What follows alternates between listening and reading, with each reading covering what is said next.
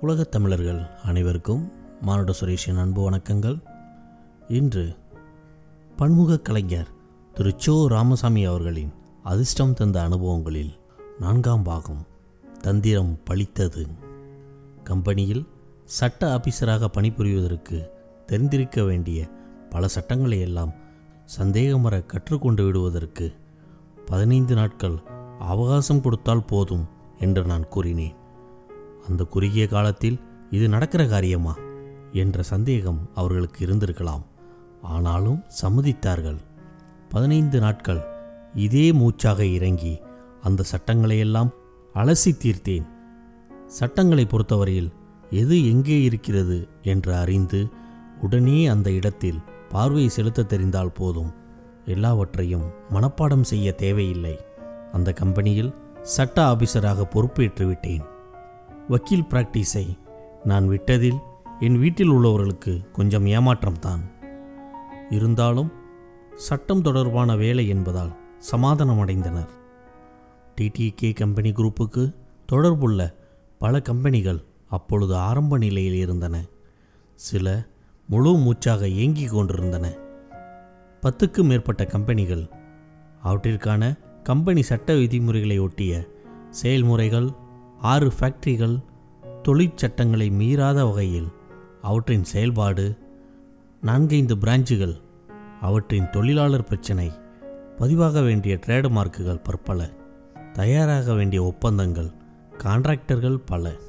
தொழில் கோர்ட்டுகளிலும் ட்ரேடு மார்க்குகள் பதிவகத்திலும் கம்பெனிகளின் சார்பின் ஆஜராகி விசாரணை வாதங்கள் இவையெல்லாம் ஒரு புறம். நான் எழுதிய இருபத்தி மூணு நாடகங்களில் இந்த காலகட்டத்தில் சுமார் பத்து எழுதப்பட்டன. நாடக நிகழ்ச்சிகள் சுமார் இரண்டாயிரம். நடித்த சினிமாக்கள் நூறுக்கு மேல். நான் திரைக்கதை வசனம் எழுதி பனிரெண்டு படங்களில் ஏழு இந்த நேரத்தில்தான் உருவாயின.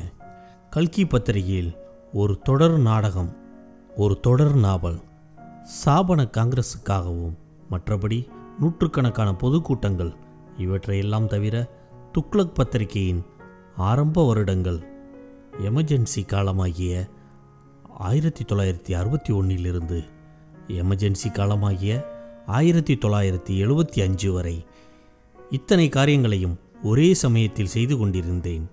இவற்றில் ஏதாவது ஒன்றில் மட்டும் நான் முனைந்திருந்தால் ஏதாவது உருப்படியாக செய்திருக்கலாம். இந்த புத்தி அப்போது வரவில்லை. ஒரே நேரத்தில் எல்லாவற்றையும் செய்து கொண்டிருந்தேன். சினிமா செட்டில் அமர்ந்து நாடக வசனம் எழுதுவது. நாடகங்களில் காட்சிகளுக்கு நடுவே துக்ளக் கட்டுரை எழுதுவது. துக்ளக் காரியாலயத்தில் அமர்ந்து சட்ட வேலைகளை செய்வது. கம்பெனியில் உட்கார்ந்து கொண்டு சினிமா டயலாக் எழுதுவது. அதாவது எதை எங்கெங்கு செய்யக்கூடாதோ அதை அங்கங்கு செய்து கொண்டிருந்தேன். என்னை குழப்பவாதி என்று குற்றம் சாட்டுகிறவர்கள். அதற்கு பின்னணியாக இருக்கின்ற இந்த சரித்திர முக்கியத்துவம் வாய்ந்த வரலாற்றை நினைத்து பார்க்க வேண்டும். ஒவ்வொரு நாளும் சுமார் பதினெட்டு மணி நேரம் வேலை. அதாவது குழப்பம்.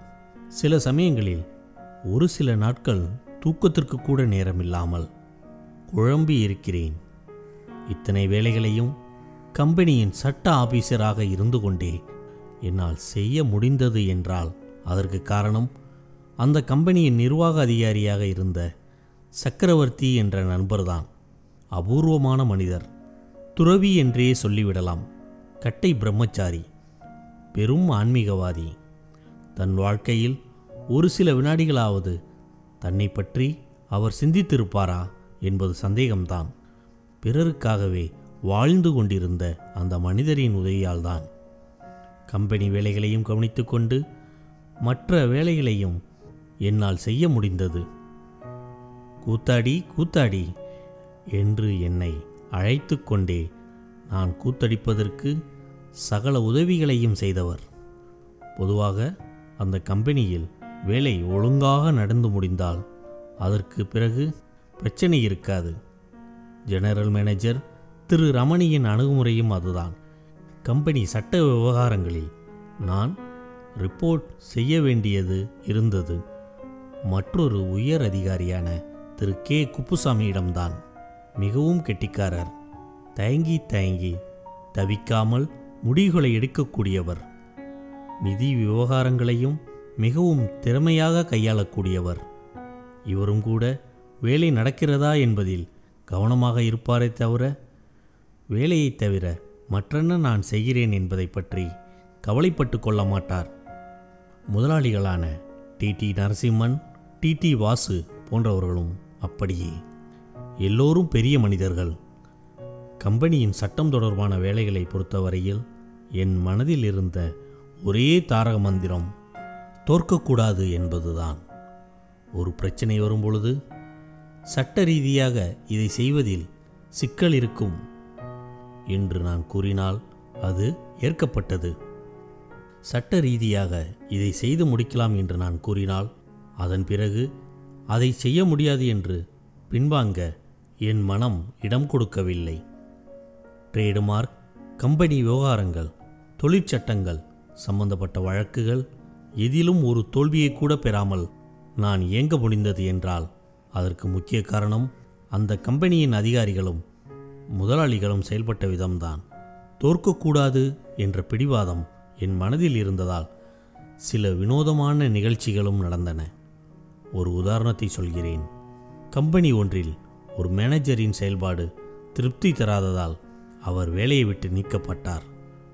ஒரு மாத நோட்டீஸுக்கு பதிலாக ஒரு மாத சம்பளமும் தரப்பட்டு அவருக்கு சேர வேண்டிய மற்ற தொகைகளும் தரப்பட்டு பதவி நீக்கம் நடந்தது.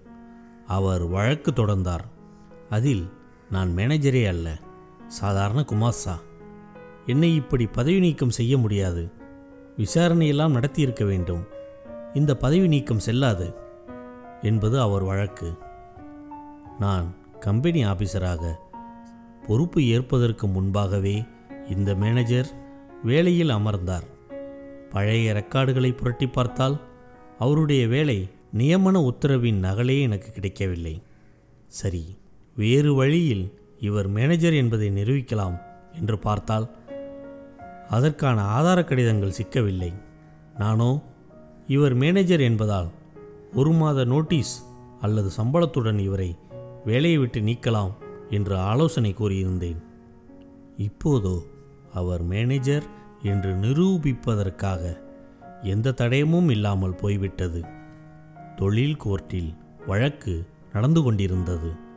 ஆபீஸில் எனக்கு நெருங்கிய நண்பர்களில் ஒருவர் அவர் இருந்தாலும் பொறுப்பு எனும்போது நட்பை பற்றி நினைப்பது எப்படி நியாயம்?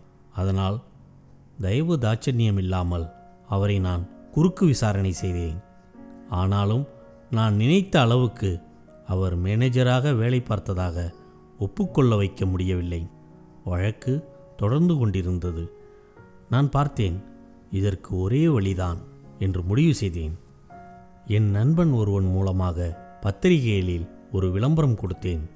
ஒரு புதிய கம்பெனிக்கு மேனேஜர் தேவை. இன்னென்ன தகுதிகள் இன்னென்ன அனுபவம் இருக்க வேண்டும்? இது சம்பளம் என்று கூறியது அந்த விளம்பரம்.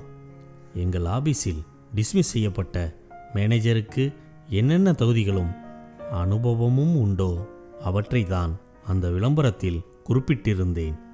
வேலையை விட்டு நீக்கப்பட்டிருக்கும் அந்த மனிதர் இந்த வேலைக்கு மனு செய்வார் என்பது என் எதிர்பார்ப்பு. அப்படி மனு செய்தால் எங்கள் ஆபீஸில் மேனேஜராக பணிபுரிந்த அனுபவத்தை அவர் அதில் குறிப்பிட வேண்டியிருக்கும். சம்பளமோ மிக அதிகமாக விளம்பரம் செய்யப்பட்டிருந்தது. நான் விரித்த வலையில் அவர் விழுந்தார். தபால் பெட்டியின் தான் அந்த விளம்பரத்தில் கொடுக்கப்பட்டிருந்தது. அதனால் தைரியமாக அவர் விண்ணப்பம் செய்தார். எங்கள் ஆபீஸில் மேனேஜராக பணிபுரிந்ததையும் அதில் தான் வகித்த மேனேஜர் பொறுப்புகளையும் விவரமாக அதில் குறிப்பிட்டிருந்தார். இந்த ஆயுதத்தை கையில் வைத்துக்கொண்டு வழக்கை தொடர்ந்து நடத்த விசாரணை தினத்தன்று தொழில் நீதிமன்றத்துக்கு சென்றேன். அந்த மேனேஜரின் குறுக்கு விசாரணை தொடர்ந்து கொண்டிருந்தது. மேனேஜராக வேலை பார்க்கவே இல்லை என்ற அவரது பொய்யை தொடர வைத்து அவர் சற்றும் எதிர்பார்க்காத போது இந்த கடிதத்தை அவர் முன் போட்டேன். அதிலோ தான் மேனேஜராக பணிபுரிந்த எல்லா விவரங்களையும் அவர் குறிப்பிட்டிருந்தார். திடுக்கிட்டு திணறிப்போன அவர் உண்மையை ஒப்புக்கொண்டார். அவருடைய கேஸ் ஃபானால்.